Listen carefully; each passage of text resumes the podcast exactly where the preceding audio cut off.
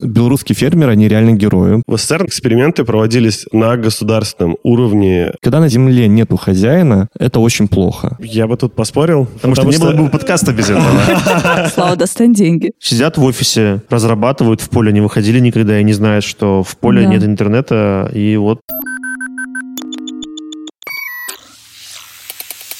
Всем привет!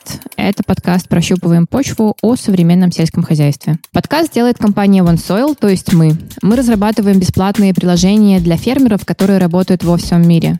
И мы очень часто спорим о том, почему сельское хозяйство выглядит так, как оно выглядит, почему в разных частях мира встречаются одни и те же проблемы, можно ли придумать универсальные решения для этих проблем. Когда традиция — это хорошо, а когда традиция — это плохо. Как отличается сельское хозяйство и фермерство в разных частях мира. Подкаст для тех, кто работает в сельском хозяйстве, и для тех, кто хочет сделать его современнее.